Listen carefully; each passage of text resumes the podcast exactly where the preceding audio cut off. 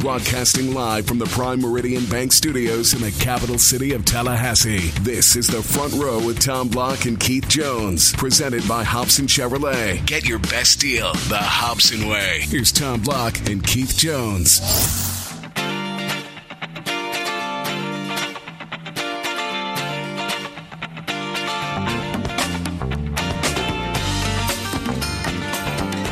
Hello, everybody, and welcome to the latest edition of the Front Row Public Service Announcement. Week and a half left to complete your Christmas shopping. By the way, I, know have- what you can get me. What can I get you? You can get me. How about a gift for starters? How about the New York City telephone directory? So I can put it in this daggum short chair I'm sitting in and be level with you. Uh, do they actually still print the New York City I telephone I do directory? not know. That would probably do it, though. It would. Tom and Keith with you, uh, back for another week. They're still having us. Uh, we appreciate you tuning in. We're going to turn our attention to the Orange Bowl in our next segment. Dan Murphy, who uh, is with ESPN.com, covers the Big Ten, will give us some insight on Michigan. We'll address those Harbaugh to the NFL rumors, which appear to be much ado about nothing. But we will address Harbaugh in general because that is a appears to be an odd bird. Uh, my father's favorite expression was odd duck. And it was a play on if it walks like a duck, talks like a duck, it Yes. must be a duck. Well, that's an odd duck. But he can coach. That he can. I also astounding uh, numbers uh, that the Democrat was reporting yesterday. Forty-three seniors on this Michigan team. Have you ever heard of a? Football I've never heard of that. Uh, that that is beyond uh, understanding. And my first reaction, in that we're playing Michigan, and therefore they're an opponent. So I'm trying to look at ways to, you know, in my mind, make them be bad. Well, dang, they're they they must not have any really good players because all of them are having to stay all the time. they're redshirting all of them and keeping them for five years, and, and none of them can play in the NFL. Yeah, now, I- I don't know that that's the case, but that was my rationalization. Well, and I don't know how many of those are scholarship seniors. I couldn't find the breakdown on that, but I mean, it, for perspective, Florida State has nine scholarship seniors this year. Two of them didn't play, and two of them are out for the year. Right. I mean, so that's where the experience factor is. Anyway, we'll we'll talk about that. I don't know that we need to belabor the Heisman voting. It was what it was. Tied for tenth. tied for tenth is a little ridiculous. I don't think Dalvin cares. I think I finished eighth my senior year. That was a joke. but it it wouldn't be that much of a surprise, though. Honestly, the way the voting is done, and I, you know, I don't know. I'm being sincere on that. Uh, I think what's going to be really interesting, and and maybe will be a little bit of he who has the last laugh. Uh, and I've not done my research on this, but obviously the NFL spends a lot of time and effort evaluating players, and one would assume that if you take a running back ahead of another running back, it's because you've thought that they would be better over the course of their NFL career. So I'm going to be interested to see where Dalvin gets slotted relative to the running backs and relative to the other nine kids. Obviously, some of them are underclassmen that got votes ahead of him when their time comes. I think there. I think maybe Dalvin gets the last laugh. At least I hope he does. I think he will too. It was interesting. Uh, had a little Twitter conversation going on last week. People were talking about uh, where Dalvin's going to go in the draft, and I made the comment. I said, I hope he actually goes middle of the first or later, because then you actually end Gets up to on a good team. Yeah, team. yeah. And Corey Simon jumped, and the premise was get to a decent team, make your money in your second contract. And Corey Simon jumped in, the former Nole, and he said, Never ever wait for the second contract. Get as much as you absolutely positively can right now, this minute. Because there may not be Because whether you're with contract. a good team or a bad team, you're going to get hit and you're going to get beat up, and there may not be a second contract. But it was interesting perspective as we get close to the draft. We should have Corey on to talk. Well- so what what it led to is it's really the selfish fan and all of us that says I don't want to see Dalvin. Not that Cleveland's thinking about taking him, but I don't want to see Dalvin play for Cleveland and average two yards a carry. I want And to see him go somewhere where he can put up some numbers. And for those of you that don't know Corey's uh, NFL career, he knows what he's talking about. And I don't mean this badly in any way, shape, form, or fashion, but he signed a second contract with big numbers and immediately got hurt.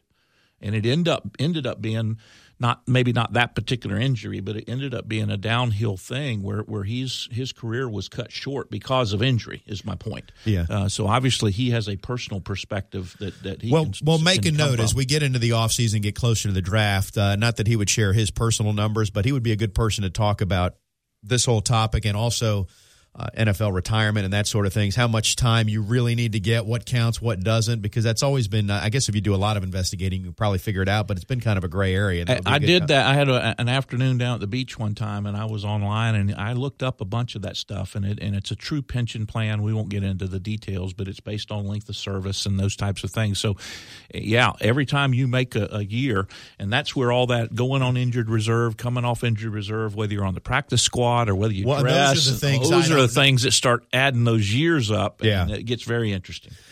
Madison Social is uh, gearing up for its. How's the uh, tree? The the tree is up. It looks great. They're getting up set for their so long social, which they do uh, at the end of every semester. They're not leaving. It's the students oh, okay. that are leaving. Commencement is this weekend. Just if you're sure. not aware, yeah.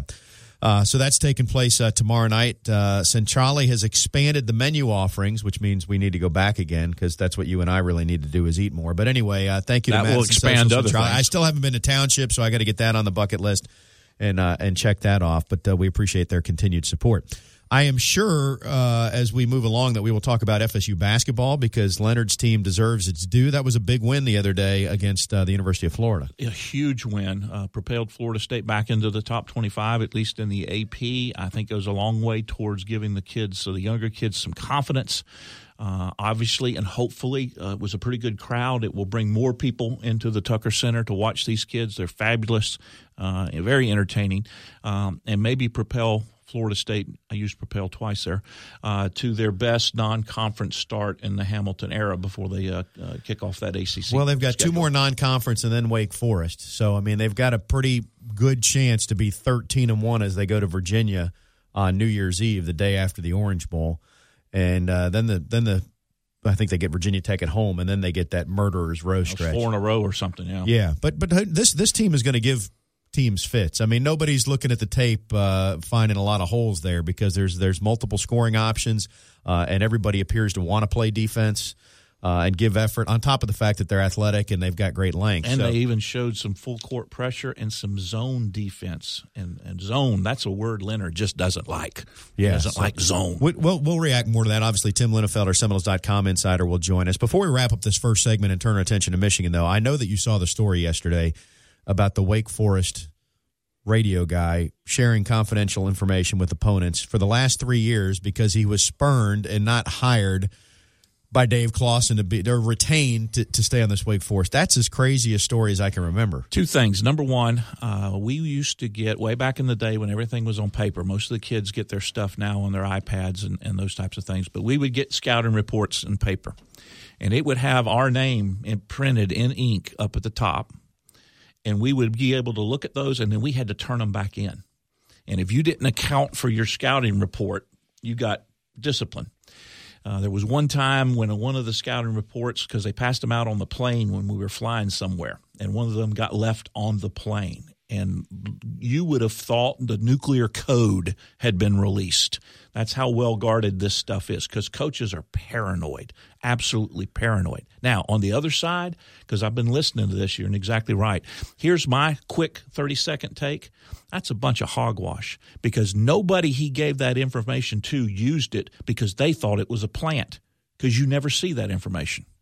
So they thought it was bogus and it was never used, in my opinion. Yeah, well, they're going to continue to investigate. What would be interesting, though, is if they find out that somebody paid him for that information, and then we've got a whole nother level. I don't disagree with what you're saying.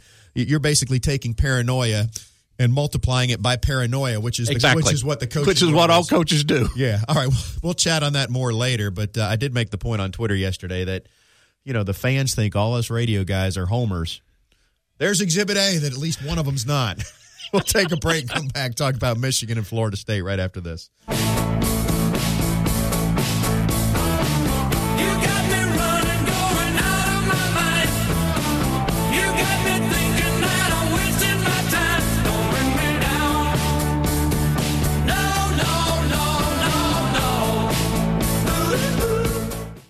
Listening to The Front Row with Tom Block and Keith Jones. Got a question? Email them at the front row at 979ESPNradio.com. Here's Tom and Keith.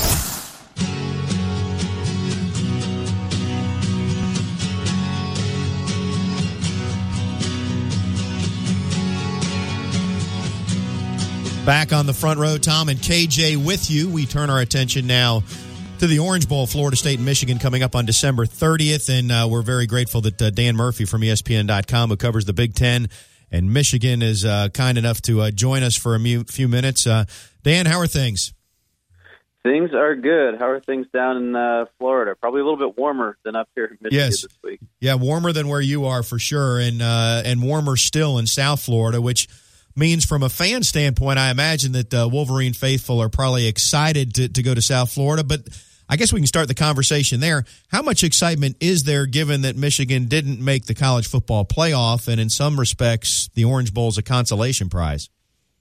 Yeah, it's certainly not where Michigan fans or Michigan players were hoping they'd be booking tickets uh, around New Year's Eve weekend. But um, I think that it's still been uh, long enough before they've had any great bowl games to celebrate that fans will get excited. Uh, it's easy enough to get excited about going down to Miami any time of year, especially in January or February for the the Michigan folks. And uh, I, I expect that they'll travel pretty well. The you know Stephen Ross who owns the the the Dolphins is down at that stadium. There's a big Michigan alum, so I imagine that they'll uh, be pretty hospitable to. Uh, he's a big donor too, so be pretty hospitable to those guys. And I would think that the Wolverines will will travel pretty well, despite not being in Atlanta or Arizona.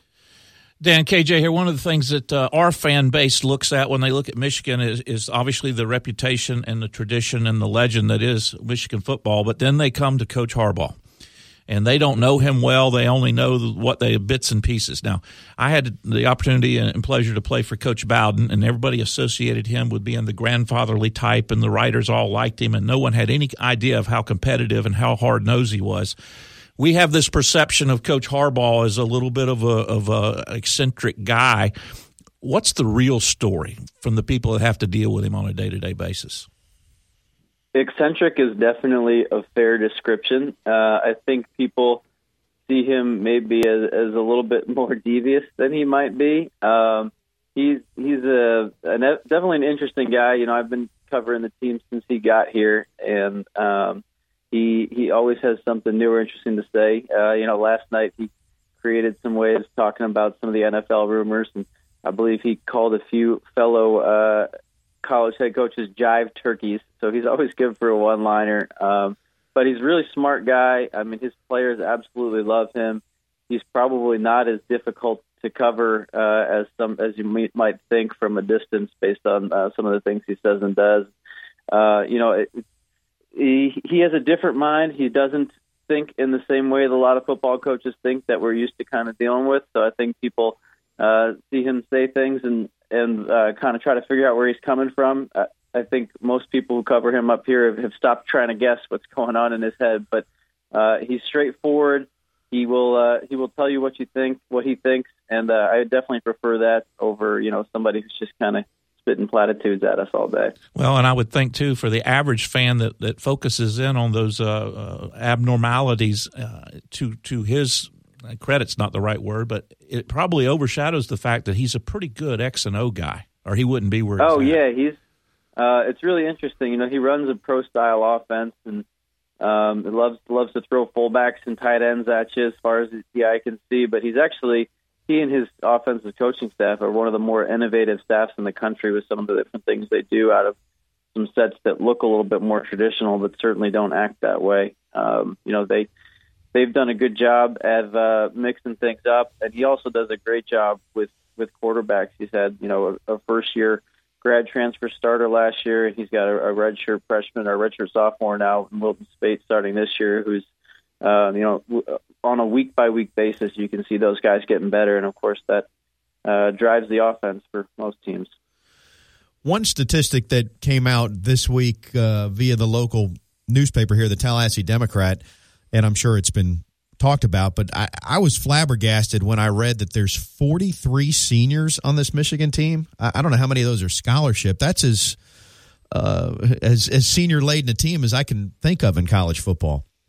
Yeah, it, they are very, very veteran heavy. 43 is probably some interesting math to get those numbers up there between redshirt seniors and fourth year guys, who many of them will be eligible for a fifth year. Uh, they they kind of honor all all the the fourth year guys what because they're not sure if they're coming back or not so that makes the group a little bit bigger than it might seem. But uh, they do have you know 15 or 16 guys in their starting lineup who are either seniors or, or redshirt juniors that are probably moving on to the NFL uh, after this game. So um, especially on the defense they are very veteran heavy. They were, they were guys that under the last coaching staff played as you know true freshmen and sophomores and have a ton of experience. Um, so that's that's one of their strengths and probably one of the the interesting storylines in this game is Florida State seems like they're a couple years uh, further behind as far as experience goes. There, they got some younger guys who are coming up. And Michigan is uh, is got their veteran group who's who's going to be turning things over here after this season. You, I'm not sure if you have access to talk to the assistant coaches at Michigan, but I'm curious your your take on uh, on Don Brown and the job he's done with this defense because obviously he was in the ACC prior to going to join Coach Harbaugh's staff. Yeah, we we get to chat with those guys every once in a while, not too often, but uh, Don is is a fun guy to cover. He's again an, an innovative guy, and uh, as you probably know from his ACC days, did not take the conventional path to get where he went. Uh, you know, coached the Ivy Leagues, coached a lot of small New England schools before uh, Boston College caught wind of him. And, um, he's done a really nice job fitting fitting a, a interesting aggressive defense. Um, you know, every defensive coordinator likes to talk about how aggressive they're going to be, but but Michigan, I think, blitzes more often than they don't. They're they're pretty good at getting off the field. I think the best best team in the last decade as far as uh, the opponent's third down conversion rates, which is really a key for them. And then he does a really nice job with with the guy that everybody always wants to talk about, Jabril Peppers, moving him around, finding different spots where even if he's not making the play, uh, a lot of offenses are adjusting to him and, and having to account for him in four or five different spots within the space of a game on that defense. Just a point of clarification: when you say best in the last decade at, at third down percentage defense, do you mean at Michigan or you mean in college football? No, in college football. Yeah, yeah. That, that's what football. I thought. I just wanted to clarify that point. So that's that's doing some mm-hmm. work. Dan, when uh, when Michigan folks look at Florida State and where they're at now, and uh, having played in the, in the playoffs a couple of times, won a national championship, what's the overall perception your people uh, are bringing to to Miami, and, and what they think they're going to face in a Florida State group? Sure, yeah, I think the folks up here um, know that Florida State is a team that is always loaded with athletes, loaded talent talent wise, and um, you know, I, I I don't know how closely they follow the week to week stuff. I know certainly uh, from from what I've seen the last, you know, it seems like they're peaking in November and really hitting their stride in the last three or four weeks. So uh, I'm expecting to be a great game. I think fans, uh, you know, in a similar way that, that Florida State fans probably look on from a distance of Michigan and see the tradition and, and see the uh, the old kind of winning ways. I think people look at Florida State and think of Coach Bowden and think of uh, you know, Jim Harbaugh was pretty excited about the uh, Osceola horses uh, taking the field and that kind of thing, and the, the tomahawk chop and all those things uh, translate up here for sure as a one of those uh, blue blood national programs. And I think that's um, one thing that, that probably has folks excited that if, if they can't play, if they can't watch Michigan play in a playoff game, they're at least going to get to see them go against a big time program in a big bowl game it's amazing to me too. Uh, I played at Florida State in the late '70s. Uh, that Michigan has only played, Florida State have only played a couple of times. You would have thought those mm-hmm. paths would have crossed more. Yeah, no. Some somebody needs to uh, get uh, the two ADs together when they get down there in Miami and set some things up. That would be a fun series to see continue. Well, you know how tough it is to get non-conference uh, opponents on your home field these days, so we'll have to make that happen in, in like Dallas, like Michigan opening with Florida next year uh, in that game. I, am curious, uh, you know, and this is sort of a everybody throws this question out uh, about the expansion potential of the college football playoff, but in light of the Big Ten scenario this year, with Penn State making an argument, Michigan fans making an argument, Ohio State being the team that's in uh, is there any kind of consensus where you are in Big Ten territory about whether we're fine at four or should expand beyond that? I don't know if there's any more consensus here than there is anywhere else in the country. There are definitely folks that that would love to see it get to eight games and think that the Big Ten would have at least gotten two teams in in that scenario, if not three.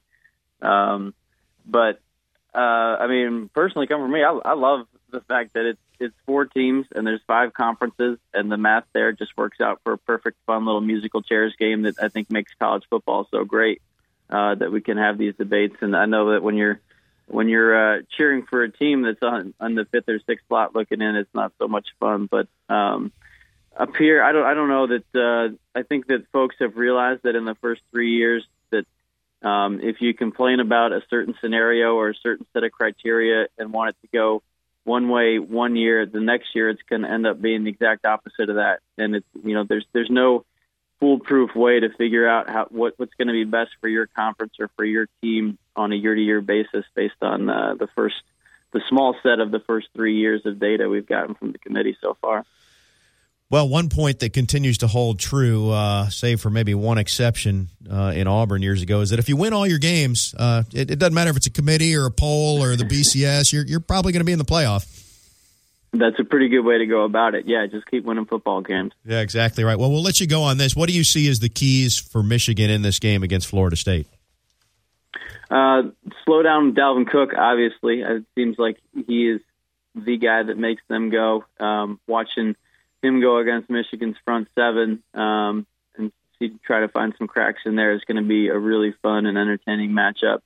Um, and then offensively, Wilton Speight was uh, injured in, in the last couple games of the year, um, and Michigan's creativity that they showed on offense kind of dwindled with uh, with him being out against Indiana, and then uh, it seemed like at least uh, a little bit hamstrung by by a non-throwing shoulder injury against Ohio State. So I think that uh, with with a healthy Speight, if they can kind of open things back up again and try to get creative, and they'll have a full month to try to come up with some entertaining things that um, they'll, they'll have a better chance of trying to get into that Florida secondary in, in the middle there and, and try to get away from McFadden and some of the other players that, that can uh, make plays and, and try to get down the field against the Seminoles. Makes sense. Sounds good. Dan, thanks so much for your insight uh, from Big Ten territory. You got it, fellas. Looking forward to uh, heading down your way here in a couple weeks. All right, we'll uh, we'll say hello when we see you in South Florida. That is uh, Dan Murphy, who covers Michigan in the Big Ten for uh, ESPN.com. Appreciate uh, his insight on the Wolverines. We will pause, step aside, come back, react to some of what he said as we continue on the front row. Stay with us.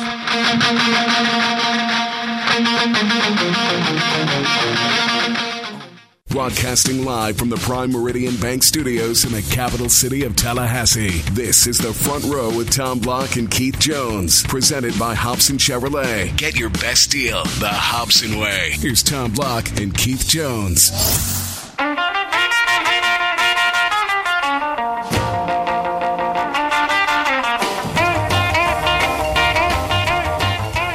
Back on the front row, thanks to Dan Murphy for joining us to talk some Wolverine football. Michigan a favorite in this football game and the more experienced team for sure. I knew there was something about the 43. That just that just couldn't be. Now they are very serious. I mean, very senior laden. But forty, that makes right. It, that forty three number just that makes it. Well, that's half your football. Exactly. Yeah. So that makes a little bit more sense. But uh, it doesn't change the fact that that certainly it is fair to characterize it as an experienced Michigan team against a younger Florida State team. I mean, FSU had nine scholarship seniors this year, and two of them didn't play, and two of them are out for the year, and Bobo and Nate Andrews. So, I mean, there's not a lot of seniors on that FSU team. And and that, a lot of that senior laden uh, segments. The two biggest ones are the offensive line and the defensive line. I mean, that's a dumb statement, but that's where this game's going to be won or lost is who can control the line of scrimmage. And they are big, they are fast, they are experienced.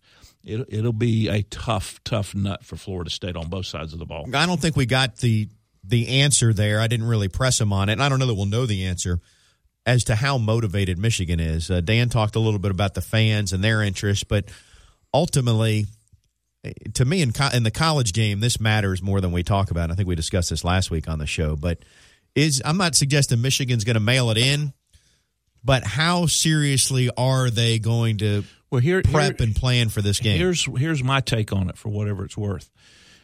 When Florida State was preparing for Houston last year, it's because they didn't make the college football playoffs and they weren't close. They weren't close to making it. Right. Michigan was close and thinks they ought to be in. And therefore, they have to go to Miami and play in the Orange Bowl. I think their motivation may not be to be in the Orange Bowl, but it may be we got to show the world that we deserve to be in the playoff. And it may be. So you think they have a chip on their shoulder and they'll come exactly. out and play well. Exactly. That would be my guess if I had to answer the test question. Well, that's a, that's a pretty good comparison compared to Florida State last year. That was just like you know we're done with the season and we're playing Houston. What are we? I do think that the opponent for each side will get each side excited about it. Well, and I, mean think, this this is a it's a even though Michigan's the favorite, they're excited to play Florida State or they should be, and FSU certainly excited to play Michigan. And think about the kids. The kids, you know, are 19, 20, 22 year olds. They, they're not necessarily aware of how good Michigan was in in the 40s, 50s, 60s, 70s, and 80s.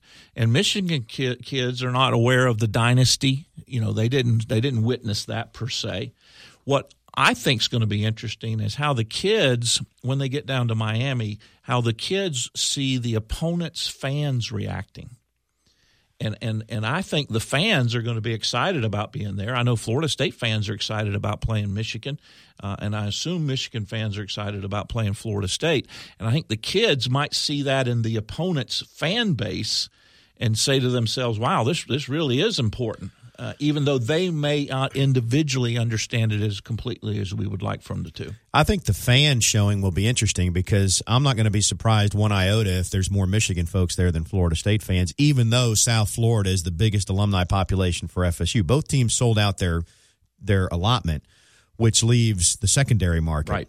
Michigan's alumni base is nearly twice the size as Florida State. So it's a bigger brand, bigger school, longer history, more people associated with Michigan. That's just the reality. Plus, Even though plus there may be more Michigan graduates in South Florida than even Florida State graduates given the retirement communities. And over in, in Southwest Florida too, in Naples, there's a huge Michigan presence. A lot of folk, the snowbirds come down for a reason because they want to get out of the snow. So there's uh, I don't know. I hope it's an even split. I hope it's certainly not, uh, you know, too much of the maize and blue, but uh, it wouldn't surprise me if there is more there. And that's not disrespect to FSU folks. I just think that Michigan's got big numbers there. Uh, I mentioned at the top of the show, I don't want to dig dive too deep on the Dalvin Heisman thing, but I guess we probably need to do a little bit there. And I think we talked about this last week. There's a lot of reasons. I had a lot of slashes as to why uh, Dalvin potentially was left off. I, I think as we've looked at the voting now, it, it, strikes me that when you're splitting your vote among three ACC players, there's a lot of people that probably didn't want to put a third ACC player on there.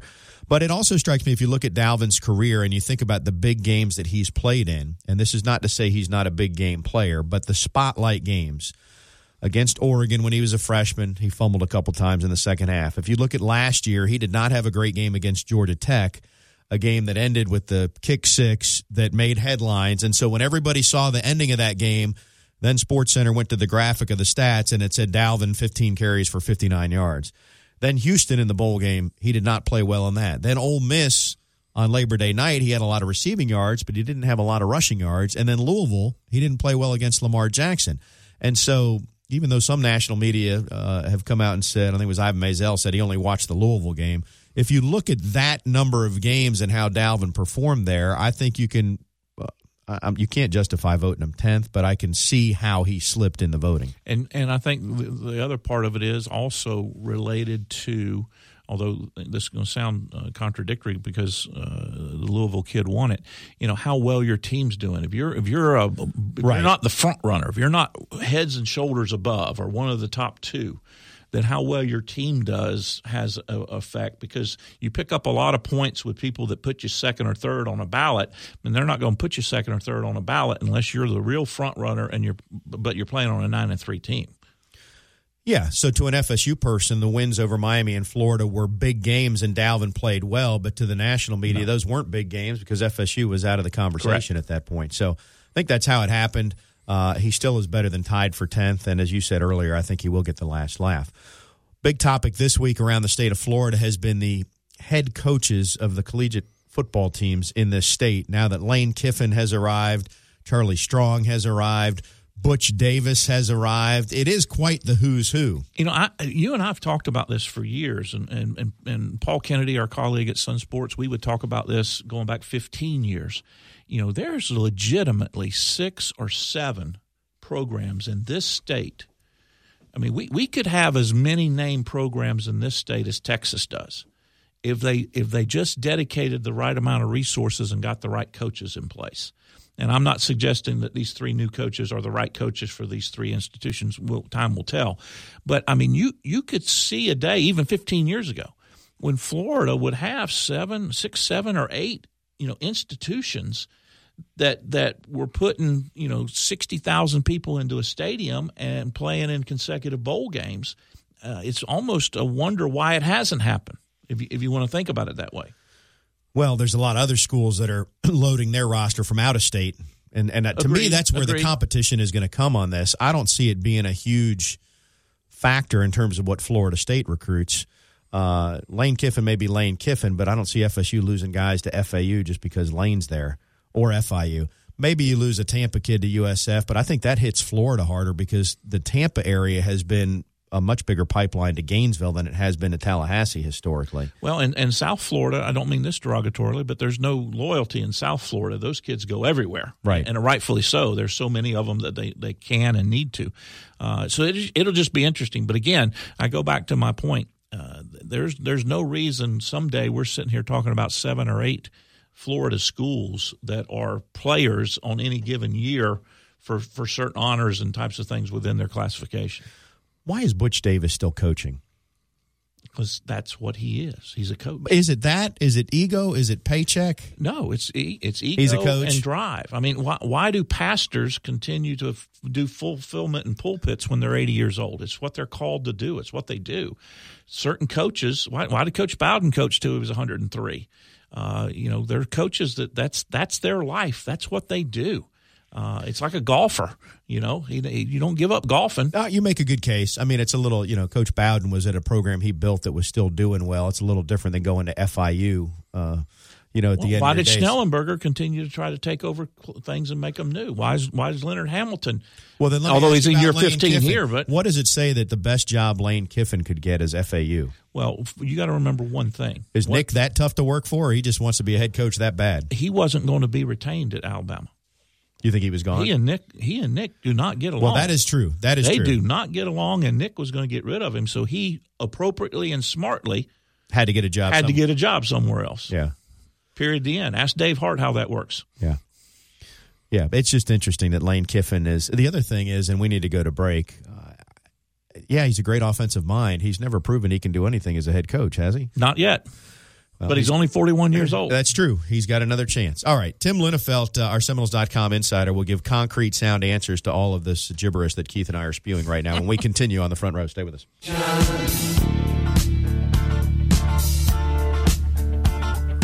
We don't need no thought control. You are listening to the front row with Tom Block and Keith Jones, only on 97.9 ESPN Radio. Here's Tom and Keith.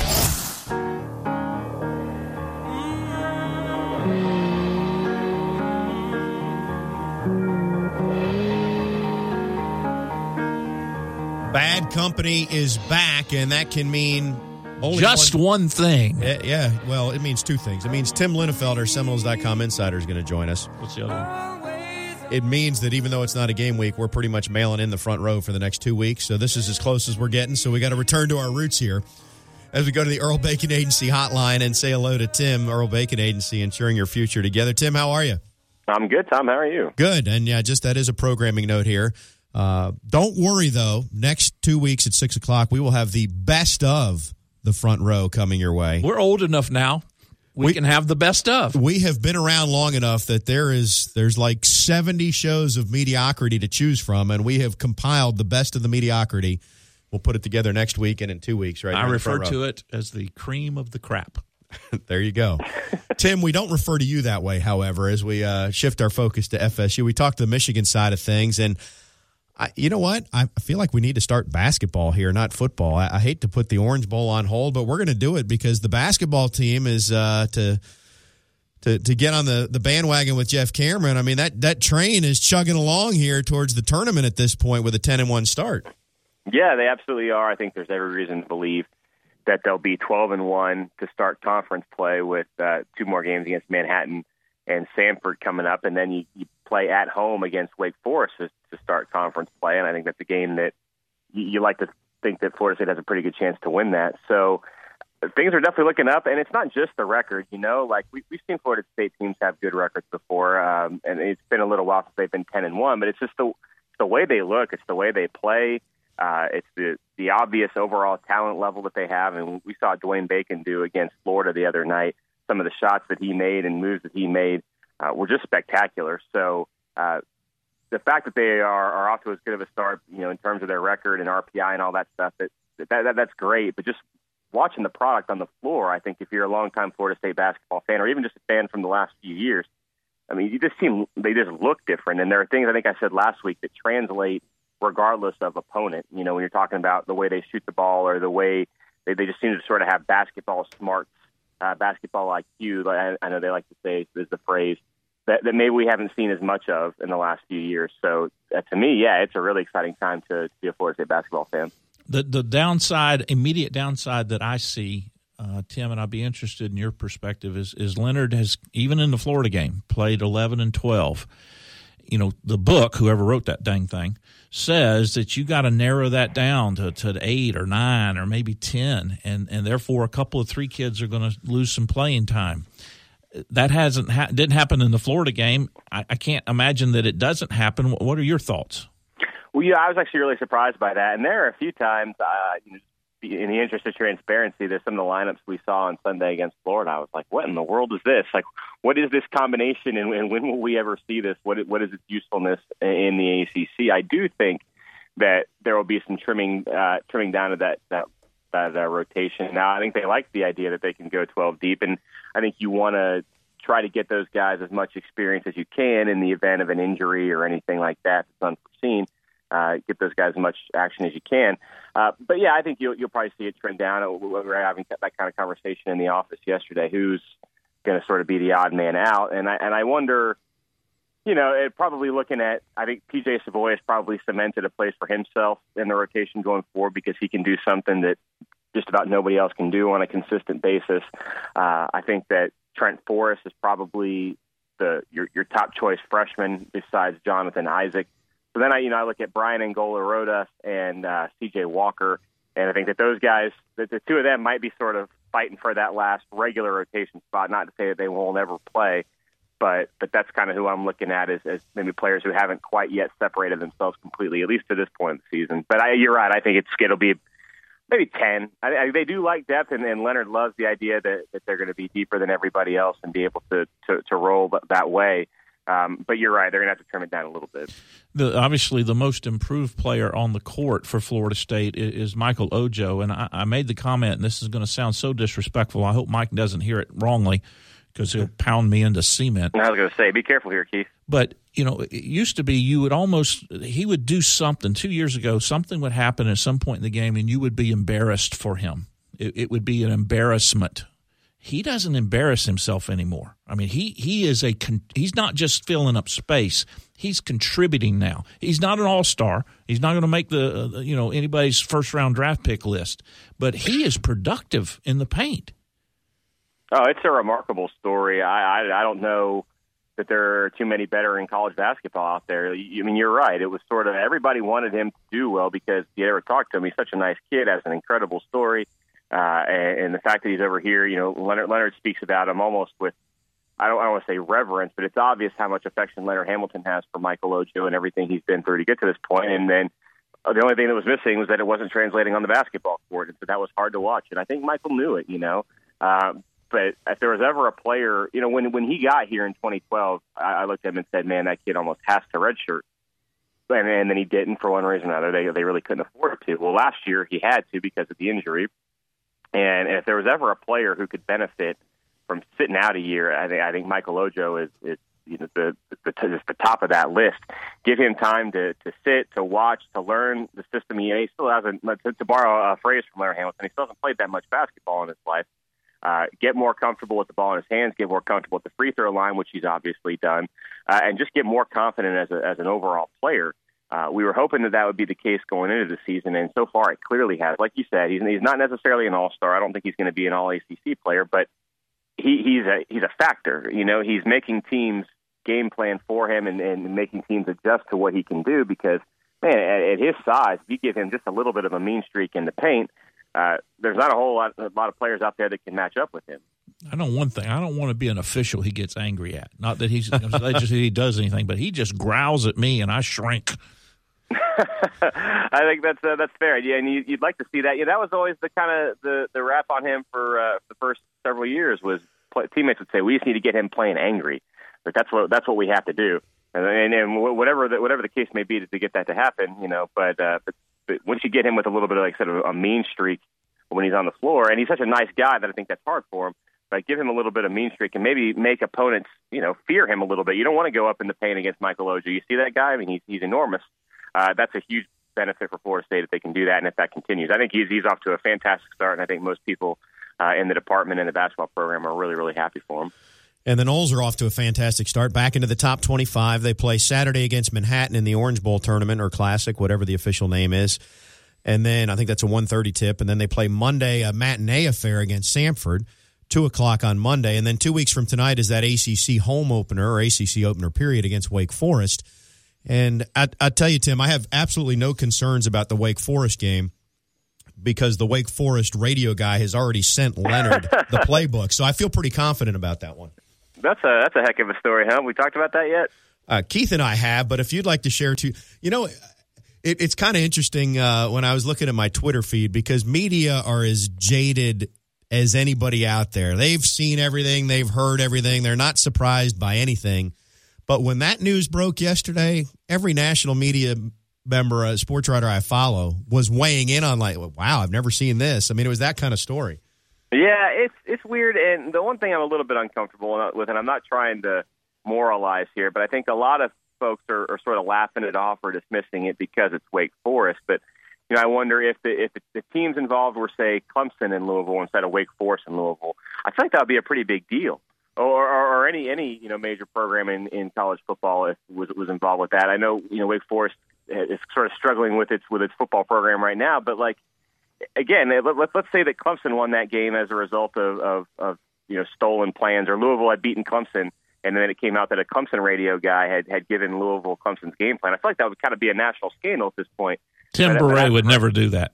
Well, probably not, probably not. But but, but you, you know what I'm saying? I think because it's it's Wake Forest, people aren't really treating this the same way that that maybe they should. Because I feel like that's kind of a big deal. And I'm not saying that you know, John Swofford needs to, you know, rule with an iron fist here or anything like that. And it sounds like Wake Forest has already handled the situation internally and done the best they can. But in you know, in any type of sports, the the the sanctity of the competition, I guess, for lack of a better word, knowing that the competition is legitimate is is paramount. So I, I don't know. It's just just a weird deal, and I'll, I'll be curious to see what the reaction is. I don't know what you guys. Maybe I'm way off base on that, and tell me if I am. No, no. Uh, I just, I mean, so there's a gray area. You know, you talk about baseball and stealing signs, and in the national championship game for for FSU, there was the Damien is knows our signal sort of thing. But that's that's kind of things that are that's done. Gamesmanship. With, that's gamesmanship you're doing with it. And so even if you were an opponent and you found a game plan that was accidentally left somewhere I guess it'd be up to you to choose whether you wanted to use that information or not. But the idea that someone was uh, willfully, uh, apparently proactively shopping this information, which, which, Tim was why I told Tom, ain't nobody got that information used it because they thought it was a plant. Yeah. Well, yeah. you know, there's something to that. I, it's it's a, again, you start to get in all the, the different aspects of espionage. I mean, who knows? Yeah, well, Keith, espionage. Only only Linafelt would come up with espionage. Hey, you like that? Keith gets more and more paranoid the older he gets, so he is convinced that uh, you know that, that nobody would absolutely have used that information. It's just, I don't know, it's a crazy story. It, it, it really is. I'm, I'm glad there was an actual leak, though. I was that would have been disappointing if it was just you know a random occurrence. But the uh, the conspiracy theorist in, in me loves the idea that there actually was somebody, somebody close with the program. I mean, gosh, I, I do kind of feel for Wake. I mean, what a kick in the gut to know that one of your former players and former assistant coaches was so actively working against you. That's got to be tough to swallow. Well, and I'll have to uh, admit that you know, part of me was convinced that it wasn't beyond Bobby Petrino to be going out there and swiping these game plans, and I'm going to have to apologize to him here because this was actually on Wake. Yeah, well, but let's let's say that though. I mean, if they can prove that Louisville did receive Wake Forest game plan and did use it, uh, and I don't know how we prove that, but if you do, I mean, what what does that mean? And you know, like, are there are there repercussions for Louisville? Or there, do they bear any responsibility at all? I don't know the answer to that question, but I think it's worth asking. Give the Heisman Trophy back. Let's get Dalvin up to at least ninth place in the voting. Yeah, there you go. I, I think that'll solve, solve all our problems. All right, let's. Speaking of Dalvin and the football team, it's exam week right now. Uh, what's what's the schedule here for the Noles uh, as they start? Uh, uh you know, this has been the uh, rest, recruit, recoup, get your legs back, uh, study, take care of your academics, and then we'll uh, turn the page and focus on Michigan uh, time of the year. You said it. Uh, yeah, I think they'll get back to practice on on Thursday. They've been practicing a little bit, some some light stuff, but I think they'll get back in the swing of things tomorrow. Uh, they'll have some evening practices, I think Thursday and Friday, and then some midday practices on Saturday and Sunday.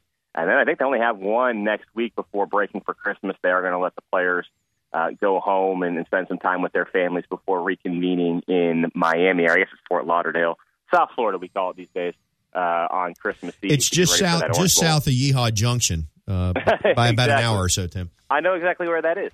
There you go so that's that's kind of where things are. Though they'll practice, I think, maybe three or four times, maybe a little bit more than that in Tallahassee. Uh, I'm going off the top of my head here, and then take a couple days for the holidays, and then get down to to Fort Lauderdale. They'll be down there on December 24th. Uh, the, uh, the the fun little aspect of, of these New Year's Six games is you're there for the whole week, which means sometimes you got to sort of readjust your uh, your Christmas schedule if you're a football player. But that's part of the deal. Well, this year the Orange Bowl decided to move up a day, I guess, to the 30th, so uh, that that affected the the holiday schedule there. Uh, you know, I don't know that you would know anything now or, or certainly name any names, but are we going to be sweating uh, the posting of final exam grades next week and, and uh, worrying that uh, everybody's eligible? Not just not the posting of grades. Did they show up for the final? not not that I'm aware of. I said usually that kind of stuff doesn't come out for uh, for another little while. You know, final exams aren't even uh, aren't even finished yet. It's only Wednesday, so uh, I haven't heard anything on that front. It's been a while since uh, since there've been any issues uh, on that front that I can recall. Everything usually tends to work out uh, around this time of year, which has been a, uh, a sort of underrated feather in uh, in Jimbo Fisher's cap that uh, that that hasn't been an issue. But but we'll see. You know, it's, certainly longtime fans are always kind of wondering, waiting to see that date pass uh, to get to that point. But uh, you know, it really hasn't been too much of an issue unless there's unless there's something I'm forgetting. But you know, lately there hasn't been much of that to speak of. Yeah, hopefully we just didn't uh, go jinx kiss, it, kiss of death there on on that. Uh, what else is going on? Slow time of year, obviously, with the holidays. Sue Semrau Seminoles keep on keeping on. One one little uh, tidbit for fans that are traveling to the Orange Bowl, if you don't know, is that uh, the FSU women play at Miami. I guess the night before the Orange Bowl on that Thursday down in Coral Gables. So if you're looking for something to do, you can go support Florida State down there. But they're what are they? They I know they were seventh. Did they move up this week? I mean, they're they're they keep on keeping on. You know, I actually, I actually haven't seen the poll, but I think they they might be sixth. But uh, but you're right. They they are crushing it. Uh, they look really really good. And and you know the the biggest thing to me that stands out about them is that have you seen what UConn has been doing since Florida State lost to them by the the, the hair of their chinny chin chin? Uh, UConn's been going out and demolishing people. Uh, and Florida State had them about as on the ropes as you can possibly be, and a player down, and, and their best player down, and, and their you know their Olympic silver medalist wasn't playing uh, due to a hamstring injury. So look, I, I think it's perfectly within the realm of possibility. That was UConn's first game. They're probably better now than they were three or four weeks ago when they came to Tallahassee. But the fact that Florida State was so close being the number one team in the country that night, we were sort of saying, well, you know, UConn lost the top three players in the WNBA draft. They're still good, but they're not going to be UConn good. Well, it turns out they might be UConn good, uh, which means that Florida State, I, I'm comfortable saying, is not too terribly far off that pace, especially once you add Leticia Romero into the mix. I mean, she's a fantastic player. I think she would have made a difference against UConn uh, in that game, and then who knows what might have happened. But uh, you know, it's, to the point where I think it would have been awesome for Florida State to win that game for a lot of different reasons. But losing the way they did certainly doesn't hurt them. If anything, it might even help them a little bit because if you know if you're an analyst or pundit or fan, you can say, well, look, we lost by two points and didn't have our best player. Not that you get credit for that as a win, but it, you certainly don't get dinged as, as badly for a loss. So, well, you get credit uh, for that come March That'll that'll take right. you from a from a third seed to a two seed real quick.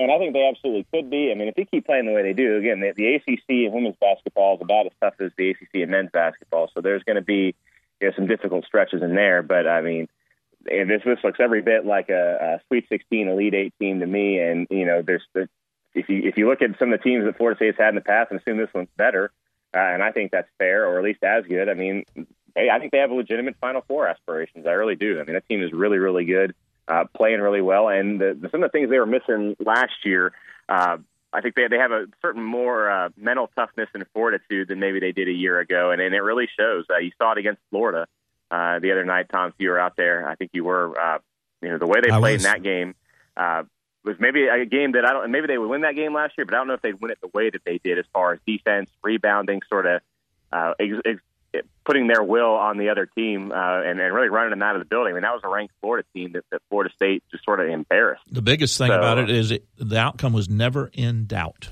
No, not even uh, not even a little bit. Even when the game was was in single digits, it never felt like two were were on the same uh, same playing field, so to speak. So, uh, exciting time for them, no doubt. I, I think you know not to put undue pressure on them, but uh, but I think it's a team that, that certainly can dream of the Final Four legitimately. Tim, uh, we like you so much that we're going to give you the next two weeks off. So uh, enjoy the holiday break. Happy holidays to you. Hey, is it a paid vacation? Uh, we're going to have to have your people talk to our people again. I, I usual. vote that we double your pay. All right, we'll get on it. in, in the holiday spirit. All right, thanks. Our Seminoles.com insider on the Earl Bacon Agency hotline. We'll uh, come back, wrap things up right after this on the front row.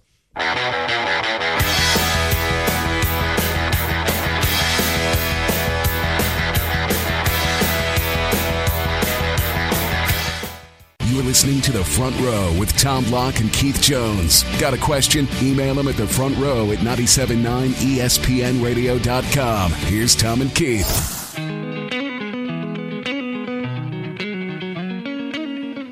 We'll wrap things up. You know, we were talking about the kiss of death. What do you want to? Question, please. Yes. They haven't changed math, have they? No. Something times zero is still zero. Correct. All right, then we can double his pay. Yeah, we can triple it if we want. I mean, shoot. Well, let's, don't go overboard. Let's go crazy. Yeah, what are we going to do next year if we do that? We're talking about the kiss of death. This is. Uh, I knew this was going to happen, but uh, usually it doesn't happen quite like this. Had a conversation with a coworker yesterday, uh, who was telling me that he just got summoned for jury duty, and it's the first time he's been called in like twenty years. And I said, well, I shouldn't say what I'm about to say, but for as long as I've lived here, I really haven't been called that much, and I'm probably due too. So this this conversation happened at one o'clock yesterday, and at five o'clock, five thirty yesterday when I got my mail Uh oh. there was a summons for jury duty. I mean, four, in, in four and a half hours, they heard the. Speaking of paranoia, somebody was listening to the conversation and they summoned. They're out to get you. Yeah. Hey, Keith and I are taking the next uh, couple weeks off, but we will have the best of the front row uh, over the next two weeks, uh, including a reprise of our conversation uh, about Michigan FSU and the Orange Bowl, and also the interview we did with Coach Bowden, who's uh, obviously got the the film coming out in early January, and uh, that interview was recorded in July. But it really is a walk down memory lane with uh, Bobby. You'll enjoy So it. If you You'll missed it, even it. if you didn't, I invite you to, to tune into that. Uh, also, Tim Brando, who has uh, A few opinions. I was going to say no shortage of opinions. Uh, so we'll pull out some of the best work from the front row. We appreciate you guys uh, tuning in and listening. We wish you and yours uh, a very happy holiday season. Hope to see you in Miami, and we will talk to you again next year. Merry, Merry Christmas.